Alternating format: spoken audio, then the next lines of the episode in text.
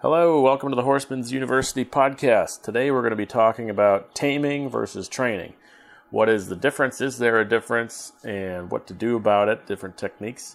Uh, we're going to be talking about this with uh, Jake Biernbaum from Pear Tree Ranch. And before we get started with that, I'd just like to say thank you. This would not be possible without the efforts from Pear Tree Ranch and Copper Line Farm in Citra, Florida, as well as Rose Horsemanship Center in Brooklyn, Wisconsin. If you'd like to be a sponsor of the podcast, please go to www.thehorseman'suniversity.com and scroll to the bottom. You'll see a little link there that says sponsor. Click that to get started. For those of you who do not know Jake, uh, Jake is uh, one of the clinic- one of the contributing clinicians to the Horseman's University video library. He's a foundation training specialist who also enjoys Western sports like ranch versatility. He's won a number of different colt starting competitions, and he works out of his facility again at Pear Tree Ranch in Citra, Florida, which is just north of Ocala. Uh, please welcome Jake Biernbaum. Jake, thanks for being here. Hey, Nick, thanks for having me. Hello, everybody. Uh, excited to be here and be a part of this Horseman's University. Uh, it's a great, great thing for a lot of people. So, we're going to talk a little bit about kind of an interesting topic that I don't think is touched on much uh, in a lot of you know different disciplines and traditional training, and that's the difference uh, between taming versus training. And it, first of all, is there a difference, and why is it important? Yeah, so training to me is educating the horse on uh, conditioned responses, uh, the understanding of pressure. The you're going to teach them in four different things: confidence, yielding, patterns, and purpose. And you can't really achieve a lot of that. You can get some of it done, but you're not going to get as far as most people, in my opinion, want if you don't have a tame horse. So, taming part of that is teaching a horse confidence, but taming is more about teaching a horse that you're not going to mm-hmm. kill or eat them, that you're not doing anything to them, that they can totally 100% trust you and um, anything that you're going to ask them to do. That is, for me, taming. So when I see a horse that's not tame, they're uh, jumpy when you tr- try to come in the stall to halter, catch and halter them. They're jumpy when you start doing things like saddling. They're hesitant to come to you out in a pasture and be caught. And you can see a horse that's not tame all the way, that you can kind of get them to be obedient and stand still and get them haltered and get them to do certain things, but they're not relaxed in it. They're not all the way uh, turned loose. And so, so you would you would see that difference in just the way that they're acting towards new things. Yep. So it's like if you show them a new thing and they kind of freak out and get emotional, it's not really a response that a tame horse would have, or is it more like you know something that's on a deeper level with that horse that's just getting used to humans or? I, I think it's a bit of both. So you're going to really see a, a, tame horse when exposed to new things. Uh, in my experience they they might be uncertain of it but they're going to have that trust in the human that they'll at least stop and go hey hold on this is new. Give me a second to process what's mm. going on here.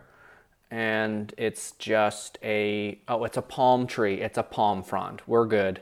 We're okay. We're good. And uh, untame horse might just 100% sell out and be in a pattern of save yourself. Forget everybody. Run for the hills. And they peace out on you before taking that time to really think and process and you can have this no matter what the nature of the horse is. Some horses are naturally more reactive, some horses are naturally more confident.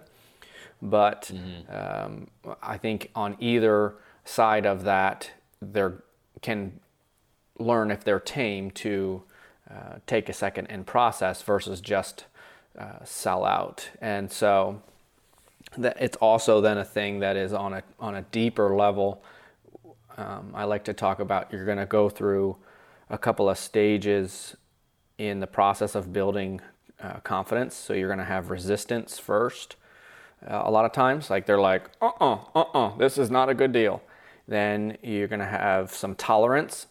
So they kind of tolerate that this is going on, and that's like they're not quite tame yet, but they have a little bit of education that it's like just because I'm waving the flag around doesn't mean move. They're tolerating it. Acceptance is okay, we're, we're tame, um, and we accept that the, the flag isn't going to kill us, but all the way turned loose is that deeper, deeper down in there where it's like they are now very tame and um, very calm and trusting. So you kind of got mm. those are the four main parts that I see a horse will go through when you're talking about just confidence training. Um, it's, it's gotta gotta be a a fine line there too between.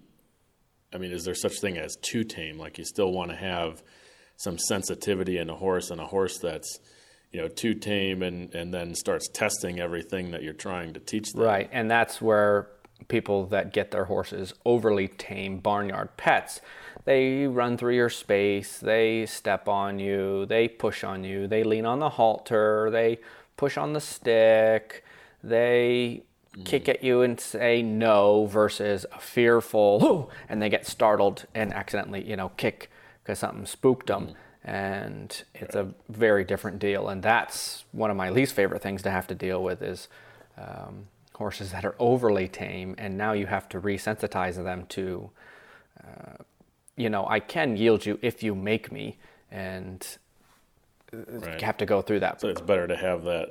Better to have that sensitivity, a little bit of sensitivity kept in there. It makes training, you know, that steps after taming a little bit exactly. easier. Exactly. And so um, you can run into, I think there's uh, when you get trainers uh, or people that are considered horse professionals because of their level of horsemanship, their ability to get things done with and for a horse, they can, even if the horse is a little less tame, get it done and not unsettle the horse and bother them. Mm-hmm. Then you get somebody that might have a little bit lower degree of horsemanship comes in and tries to do the same thing, they might startle and spook the horse. And so you definitely want a plenty tame horse that can handle all degrees of handlers and people around them and trust that, but at the same time, not take advantage of someone that maybe doesn't know as much.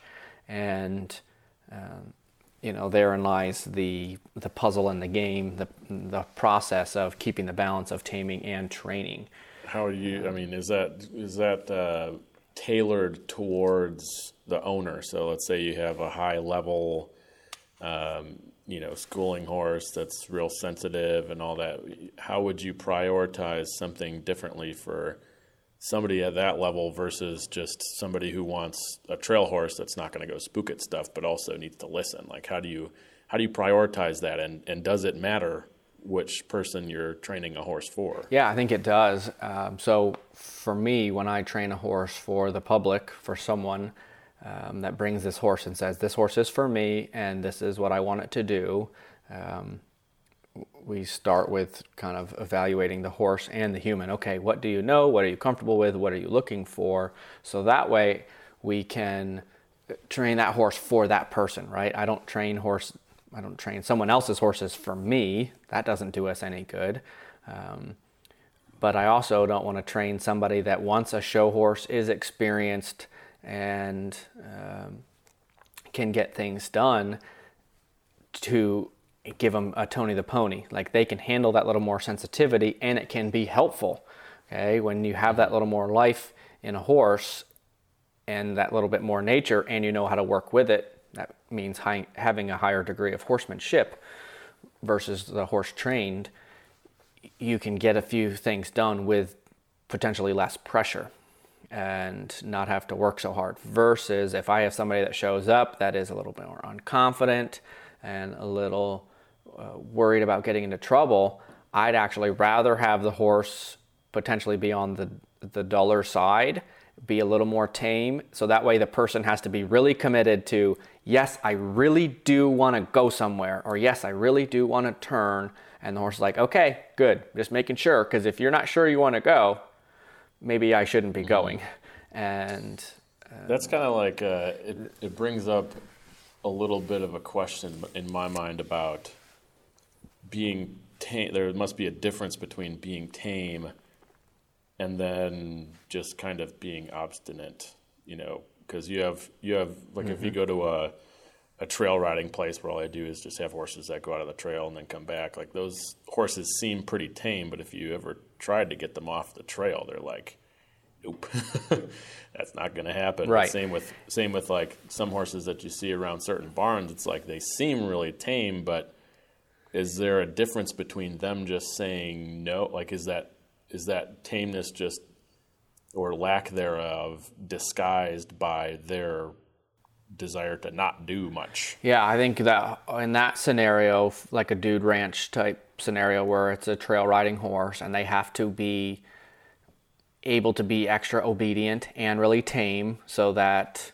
um, Susie and Sally that are on vacation want to show up and um, check this box off of their bucket list and they don't know anything that that horse isn't going to let them get into trouble okay? And so it knows its job is follow the butt in front of it and stay on the trail and you don't go faster than this speed.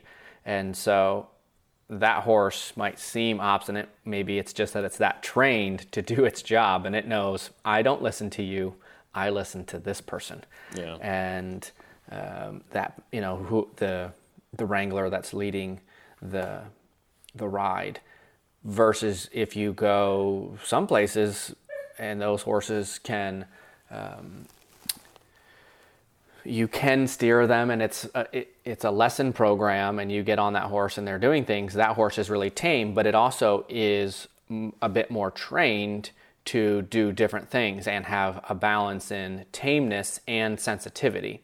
And so so, a it knows you're not gonna yeah. it's a different job. It knows you're not gonna kill it or hurt it but it also knows um, to listen and follow a feel uh, better follow your energy a lot better um, off of the rein and then off your seat and legs. And so that's just, it's now been trained for a different job. And so I think they all need uh, a certain amount of taming, but then as the job changes, the a way that they're trained is going to be different. And so What's harder? that to do, really is the puzzle. What's harder to deal with? Uh, training, you know, lack of training or lack of tame. Because you can, I mean, there's plenty of really high level horses that are not tame, and there's plenty of really tame horses that are not trained. What's what's the easier route? What's the easier horse to deal with? Um, that's a good question. I, I personally like dealing with a fresher canvas. Okay, so something that I can then tame and train. Um, because once you, you get them realizing you're not going to hurt them if they've not been dulled down, which is usually goes hand in hand with overly tame horses. They've been tamed and trained to be resistant and uh, use the word obstinate that it's like they they know you're not going to kill them and you know you don't mean anything that you say that you're just a liar through and through when you say i really do want you to move just kidding i'm not going to back it up and that's training them to be dull that's my worst case scenario So because that's that's in my experience and not trained. exactly uh, or trained inappropriately and well, that- yeah, yeah. yeah Yeah, and so when I mean trained, I say like, uh, you know, are they are they at least green broke? You can get on them and you know ride. Yeah, if they're tame and they're not taught to lean, then that's great. You can kind of just get to work. And training a horse really is, in my mind, a simple process. Once you understand good sequencing and what comes first and um, how to set things up, man, when they're tame, I can go to work. Versus when they show up and they're not trained and they're not tame, that can take, that's just going to take longer because now you've got an extra job to do. You got to take care to uh, tame them and train. yeah, that's an interesting. Uh, that's an interesting kind of um, you know the semantics of training. It's like, well, all horses are trained in some respect. It's just what are they trained for? You know, anytime I mean, anytime you interact with a horse, you're you're training it for something. You know, anytime you touch a Yeah, horse, right. it's like you're you're teaching them something. And so they may be trained, but just not as not in like the way that you would think of uh, you know, not in the way that you would think of a well trained horse that they can, you know, move off of your intention and all that stuff. It's like, well, they're trained, they're just trained to be naughty. yeah, and that's usually my experience. It's rare that a horse shows up very tame and ready for training. Usually, if they're very tame, I see it that they're also unfortunately trained to lean a bit, and now I have to go through and sensitize. Versus if they're not tame, um, they're potentially then overly sensitive. They're jumpy and mm-hmm. worried, and so once you take care of the taming on on that case, then you can get to work. And I've had those horses that come in that are show horses, and they um, there's one that comes to mind. He could jump five foot with his eyes closed in his sleep. Like holy cow, could he jump? But he couldn't. He wouldn't turn left. And the reason that he didn't turn is he was scared and worried. And so they'd get on and he would jump anything that they ran him at, but he was so afraid to get into trouble and that life was a bad deal. And as soon as I kind of got him tame and realized I wasn't doing anything, he was like, by the way, do you know that I know tempi lead changes? And he just started busting out all these fancy moves. And I was like, wow, what a nice horse. Thank you. And because he got tamer, he could show me how much training had gone on in there and mm. what he knew. And he just wasn't willing to have that conversation with anybody because he wasn't tame enough. He didn't trust anybody enough. Afraid, yeah. yeah. he was too afraid. Yeah. So, yeah, for those of you listening at home, they, uh, Jake does uh, uh, or had a course this year that was taking a couple of off the track thoroughbreds and uh, and and bringing them up so that they could uh, fit into a fit into the horse society a little bit easier. And so this seems like it just this conversation reminds me of that a lot because thoroughbreds coming off the track are generally hot. Yep. And so I would I would say that that's a sign of them just not being tamed. Like a lot of them are trained to some extent; they can run fast and turn left, but not, you know, they're not tame. Um, I mean, how how did that core? How did you see that come out in this course and and over the the, the course of time that the course took over? How did that progress? Yeah, so my experience a lot of times with those off the track thoroughbreds is exactly what you said. They're trained to run. They're tr- trained to have someone sit on their back. They're trained in their routine. So they use routine. We go from the stall to the tacking area. They stand. They get the gear put on them, and they go from there to the track and somebody gets on and then they run and they turn left. Mm-hmm. And they're trained to push into pressure. So they pull back on the bridle, the, the rider, and the horse pushes into it to brace up. And it reminds me of when I was in high school in the gym, um, the weight room, and you could see the guys that thought they were awesome. Keyword is thought because they arched their back two foot off of the bench, you know, their butt sticking in the air as they're, you know, pushing this weight up and they're braced into it. They're not actually using just their chest muscles um, mm-hmm. to, to do the bench press. They're using um, brace and tension to do it. That's not going to be healthy in the long run. And so you, you can see that then in those racehorses that it's when they're not relaxed, when they're too overly braced and that creates tension. Now that tension and worry goes to their guts and you see things like ulcers and then they don't keep weight on and yeah. then their coat looks yucky. And so, you know, they're trained, but they're trained potentially to be braced, they're trained to potentially be worried. And some of that worry can also just come out of their lack of taming. And so if you can get those horses uh, tame and then reprogram the training to realize you'd mean relax and you broaden the foundation. And because of what their job is very um, it's like ba- it's very basic, basic like yeah, just, just, keep the rider on you and run. Yeah. and let us get you from a to b and do that. And so the horses i saw a post on uh, facebook where it was from somebody that talk was talking about how people have this perception that off the track thoroughbreds aren't trained. And they said, actually, here's a long list of things that these horses are trained to do that your backyard pony that you're so high and mighty about is so wonderful can't actually do. on and off mm-hmm. of trailers to all these different places, you know, riding outside and dealing with all this stimulation and doing this and this and that. And it was a long list. And it was like, that's a very true, it was a very true um, breakdown of how many things those horses off the track are trained to do. We just also need to expand on that foundation if they're going to be um, traditional right, riding horse that um, lots of people can get along with and do more than just run fast and turn left.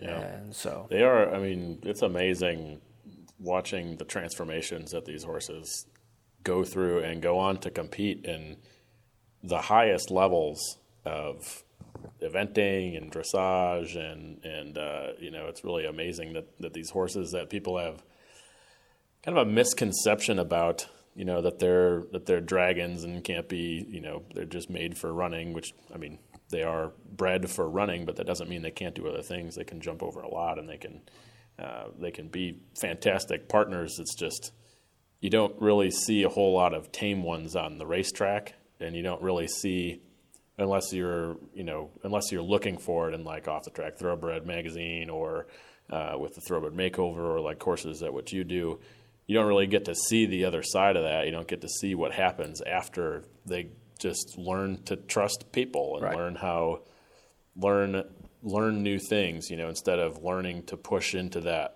into that bed or to, to brace against pressure learn to yield to it and how they can really get along better uh, in a, in the in the world yeah, how to go with those how to go with those it's it's good. Um, the one went. Um, they both horses were here for the four week long course, and so I did the initial uh, training as a demonstration for the students, and then integrated the students into handling and feeling. Okay, this is what I put in there, and you watched me do it. So now, can you do it like how I was able to do it with these horses? And so we use that kind of monkey see, monkey do. I have to imagine you learn pretty quick if you if you know if you're saying do this and and see how it goes uh, you know can you replicate that result at, you know with a horse that's pretty you know green to that kind of training at least like you, you learn pretty quick it's just like That's right. you know when I was uh, down there last time uh, riding gray horse you know riding a horse that's more finished it's like you kind of don't realize what you're doing until you are on a horse that knows what he's doing better than you know what you're doing. Yeah, they, they they take care of the education yourself, and it's just like, oh, yeah, thank you. Okay. I realize how I'm carrying myself right now. Same thing with the thoroughbreds. You know, it's like if if uh, if you don't do it right in a way that they've been trained and understand, they'll let you know. They let you know right away. It's a very uh, horses are very honest and very truthful in what they show us, and they either show us what they know and understand, and that's either positive or not so positive. I don't want to call it negative, but I've had horses show up and they show me what they know, and it's not necessarily what I wish they knew. And uh, Well, everything's a learning opportunity. Eh, That's right. And so you just, okay, I see how you could think that and go from there. But the horses did really great with the students. And then um, the rescue, we donated all of the training and the board for those four weeks. Um, That's awesome. and then after that, we offered half price on the training for the horses to continue on for whoever wanted to adopt and or for the rescue. And so the rescue um, paid for both horses to stay for two more weeks. Uh, the one just went home, and the other one got added on for another two weeks after. And they're doing really well. And that um, process to realize. Which, re- go ahead. which rescue was it? Um, horse protection of Florida um, was part of it, and then the other, there was another rescue that was involved uh, named Beauty's Haven. And so um, I'd done a fair bit of work with horse protection in the past, and they um, do a lot with a couple of different Parelli instructors, and even Pat Parelli himself just adopted a thoroughbred horse from them.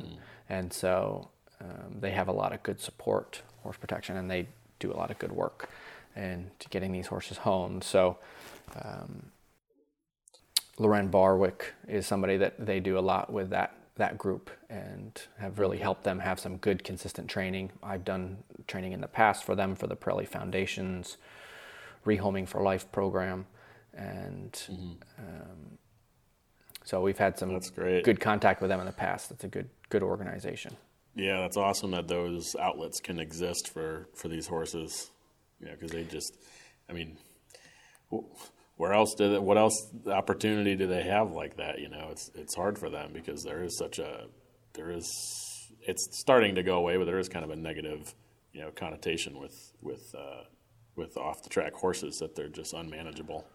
Yeah, off the track, you know, horses, rescue horses that Mm-hmm. have just found themselves in a bad deal. And sometimes there's horses that are there just because their owners got old or sick and passed away. And Mm-hmm. all of a sudden, these, it's like, well, what are we going to do with these horses? And none of the family has anything to do. And so now you have a couple of nice horses that just need a home and they need support in finding that.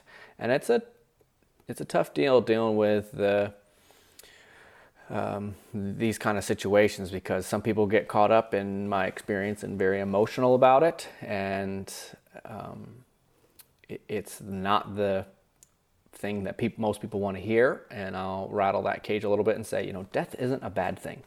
Uh, if a horse has to be put down um, and, and doesn't make it doesn't have a place to go it's not the worst thing that could happen to them. There's much worse things that could happen to a horse uh, Of course, my preference would be that we all have happy, healthy homes and we get taken care of and live out our days in green pastures. But uh, it's not the worst thing Rather, that could happen. Yeah, I mean, they, they could get themselves into some pretty uh, some pretty nasty places that don't that don't take care of them, and they live out their lives being, uh, you know, really abused. Yeah, and it, and it's not know. abused like someone's hurting them, you know, with like I'm gonna whip and beat and chains and uh, things like that, but uh, abused and just that they're not able to get fed and not able to have their feet taken care of and their teeth done and checked out by the vet and and so you know neg- in a neglect way and Right. so I, it's it's a tough subject that people don't want to always talk about, but I, for me, it's like, oh, if it came down to it, don't let me starve and wither away. I'd rather be, j- just mo- let me move on, help me out of my misery, put me put me down, and instead of dragging it out, if there's not a place for me to go. Yeah. It- and again, it's yeah, that is a controversial. it's a very controversial topic, but um, it, it, you have to be thoughtful that death isn't the worst thing that happens. I believe we go on, and there's greener pasture somewhere. Uh, so it's Right. it's a tough thing. But in the meantime, if we can, we've done that a lot in the past, and we'll continue to do donating, uh, training, and care to help these horses have a shot at having a home where they can go take care of somebody that can take care of them back. I mean, that really was the point of our course that we did is um, showing people how they can go through a training sequence, figure out where the horse is at in that, tick off all the um, necessary things for a horse to not only be tame, but then also trained in some positive uh, confidence yielding patterns and purpose, uh, so they can go take care of a human that can take care of them, and everybody wins in that that scenario. So that's again best case. I'd love to put you know that more effort into, and we'll hopefully be able to run this this course again where we get people that are interested in supporting that and then we can donate uh, you know that training time to the uh, to a rescue that needs that support. Yeah, I was just going to ask if you were uh, planning on doing this doing this course again. yeah i would like to. I, we talked about uh, doing it next spring. Um, technically it's spring here. It's winter everywhere else. I don't know if everyone realizes that um, it's april now and it's still snowing in illinois and in the midwest. Uh, it's going to be 85 here today and uh, has been that way for the last few months. So uh, we're totally bloomed out. All the trees have um, leaves and we have fruit on our some of our fruit trees, and it's a beautiful thing. So when it's yucky everywhere else, it's an easy course to run down here because people want to get away, and we can kind of give them something fun and educational to do it. So I hope next year. Yeah, we're not uh, we're not. Uh, I don't know how close we are to spring up here. So for those of you that don't know, we record these uh, remotely. Jake is at his place in Citra, and I'm up here in Wisconsin. And it we had the uh, horse fair, the Midwest Horse Fair last weekend, and it was a cold one. And I mean, you never know what you're going to get with the horse fair in Wisconsin because it's April, and we've had years where it's been like, you know, 80 degrees, and you just can't peel off too many layers, and then you know years like this where it was you know the last day was started to snow a little bit and you know all bundled up and all the aluminum seats outside are all really cold. And it's just you know, there's a lot of great things to learn. They had some great clinicians this year but man it was cold out. It would have been nice to have some some Florida weather up here that's for sure. Yeah it's unbelievable how that that goes. Um, I don't know if everybody else knows this, but I've been all over the country and everywhere thinks that they're special and that they all are the only place in the country where if you wait five minutes, the weather will change. But I can be here to tell you from experience that's everywhere. that's just about everywhere, I guess. San Diego might be a little bit different, but. Uh, yeah, California is fairly consistent. I feel like uh, you know every time that I, my brother lives out there, every time I talk to my brother, he's like, oh yeah, you know, 68 and uh, kind of overcast today. and I'll talk to him three months later. Yeah, it's like 68, a little bit overcast today. Uh, like really? I just went through like six seasons. So it's a hard life. Well, let's uh, let's talk a little bit. What do you think about?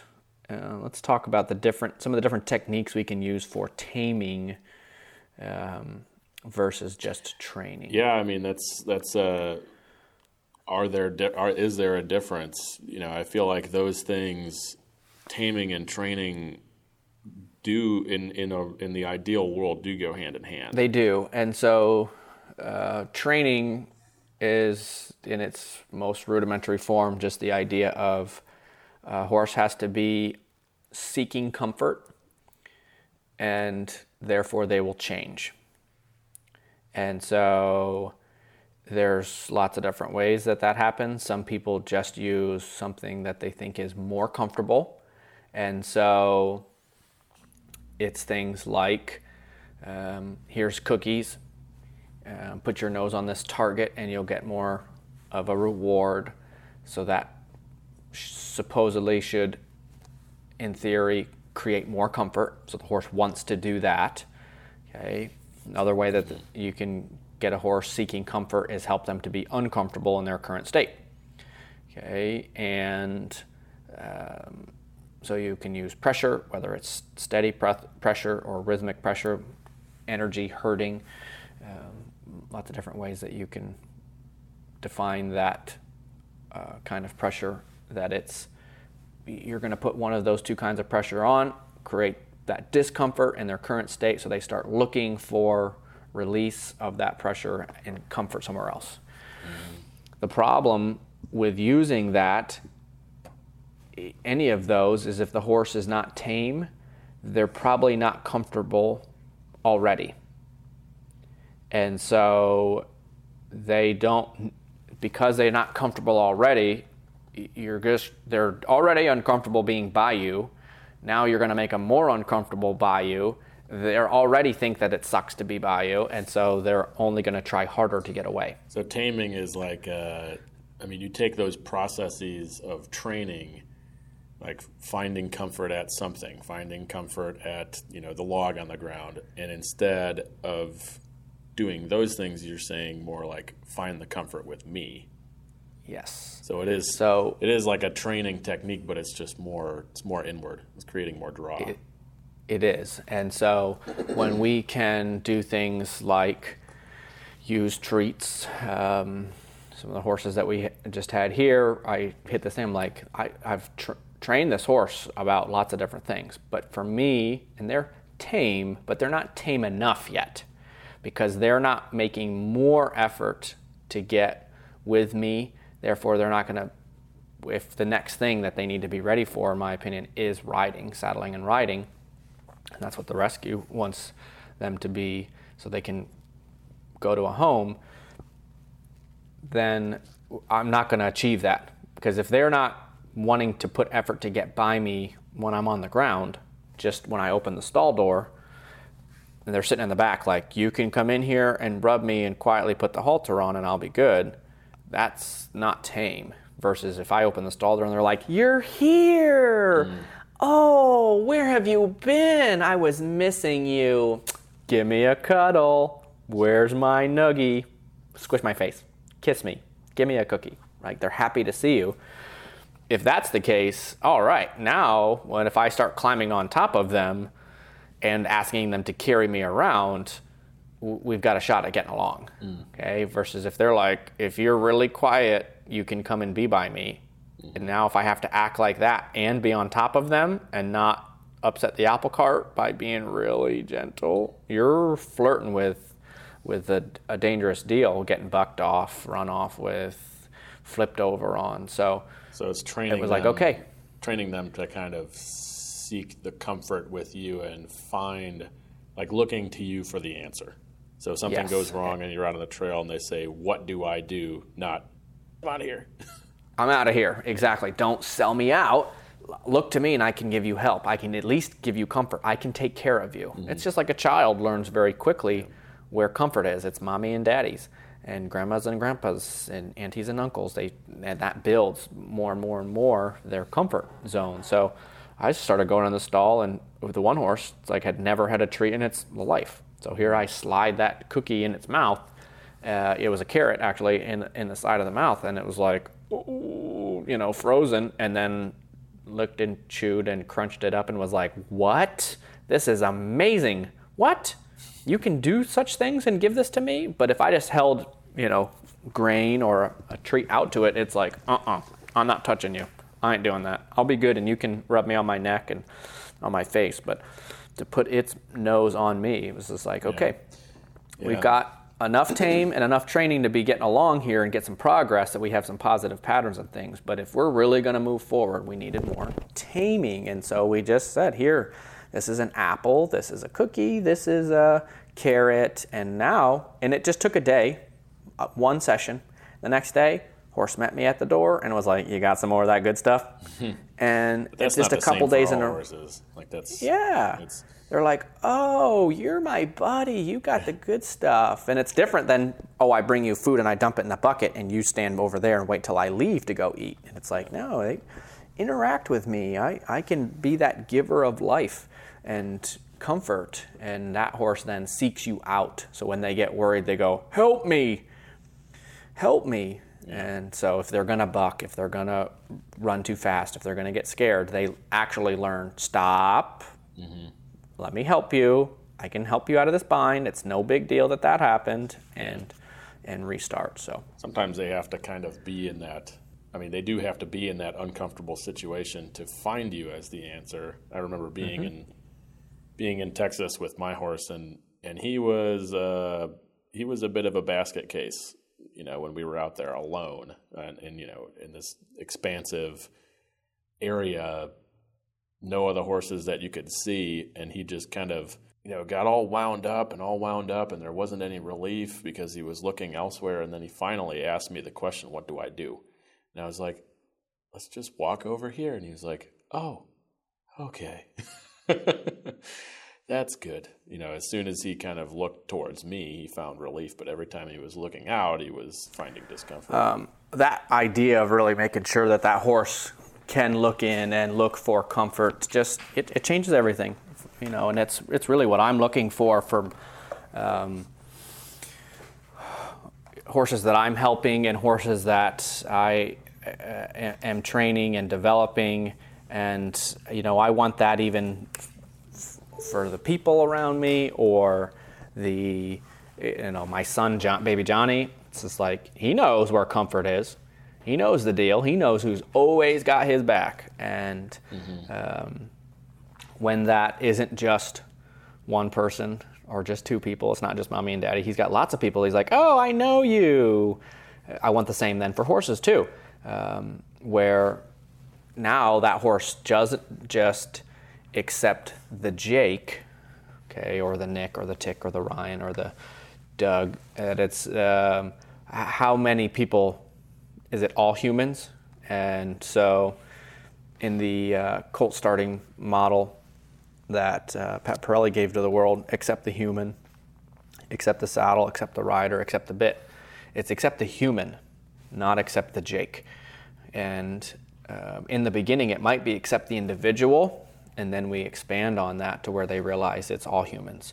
And that's a large undertaking, and that's a big part of the taming process and the training process is that you get them tame for all humans. And this can be hard because not all humans were created equal around horses. And right, people project different energy yeah. and they, you know, they interact with horses very differently. And so, um, you know, there's words in my vocabulary that I'm sure my, I'm confident my mother wishes I didn't know, but that doesn't mean that I blurt it out in church, um, or at least not regularly. Um, and that is something too that we can just just like learning that that just because somebody has a potty mouth over there doesn't mean we have to do it too, right? The old saying, well, if they jumped off a bridge, would you do it too? Um, we can teach horses to be that tame. That just because that person is a little bit loud and a little excessive in their energy um, doesn't mean that it's about you. Uh, they're just that way, and it's okay. We can like them for it just the same. And that takes time to, to build that up, but that starts to bridge the gap from taming to training. You've got them tame in the individual or in a, a few different people, and then you start training them that just because the energy is like this, if it's not coming uh, right at you, it's not about you. So I like to use the saying when I teach that pressure is like zombies and tidal waves. If it's coming towards you, go somewhere else. And it's the same when I'm working with a horse. If the leg is coming on and it's pushing harder and harder into you, go somewhere else and, and just move away from that. And or the stick or the flag on the ground. If it's coming towards you, just move away from that. And you can do it in a thoughtful and relaxed manner. And so when people come into a round pen and they're just loud, um, but it's not a focused or directed energy right at the horse, the horse doesn't have to take it personally and be like, oh man, there's all this energy going on now. And so that's a training thing that we expose them to things like shaking tarps and plastic bags and flags and cracking whips and you know all the way up to getting a horse confident with you know shooting guns or uh, for a mounted shooting type horse that, um, or we have a good friend, uh, Ralph, that his horse was at a Civil War reenactment and they, he was standing right next to the cannon as the cannon was firing off. And it's loud and a lot of energy, but because it wasn't focused at the horse, horse didn't need to move, didn't need to think it was about them. That's more training now and has bridged the gap from taming. And um, that training is very much so usually about a conditioned response. And that way it's like, okay, we get them tamed to understand we're not going to kill them, and then we condition them to now, if this scenario happens, you need to do this behavior. Uh, that's training. All right. Well, I think that wraps up this segment on uh, taming versus training. Uh, thank you, Jake, for sharing your, your knowledge and expertise with uh, everybody who's listening. Yeah, thanks for having me. And um, again, if you guys get any questions, you can always send them along. You can find us on our Facebook page, Pear Tree Ranch. You can uh, get a hold of me through the Horseman's University members group. That way, everybody there gets a chance to gain the um, answer for, to your question as well. And uh, when in doubt, depending on what the question is, we can always make a video to be a part of the Horsemen's University uh, library, which is just a wonderful resource for everybody to enjoy. So, uh, thank you guys, and we're happy to be a part of things. The Horsemen's University podcast is brought to you in part by Pear Tree Ranch in Citra, Florida, also Copperline Farm in Citra, Florida, and Rose Horsemanship Center in Brooklyn, Wisconsin. If you'd like to become a sponsor of the podcast, please go to the website www.thehorseman'suniversity.com, scroll to the bottom, and click sponsor to get started.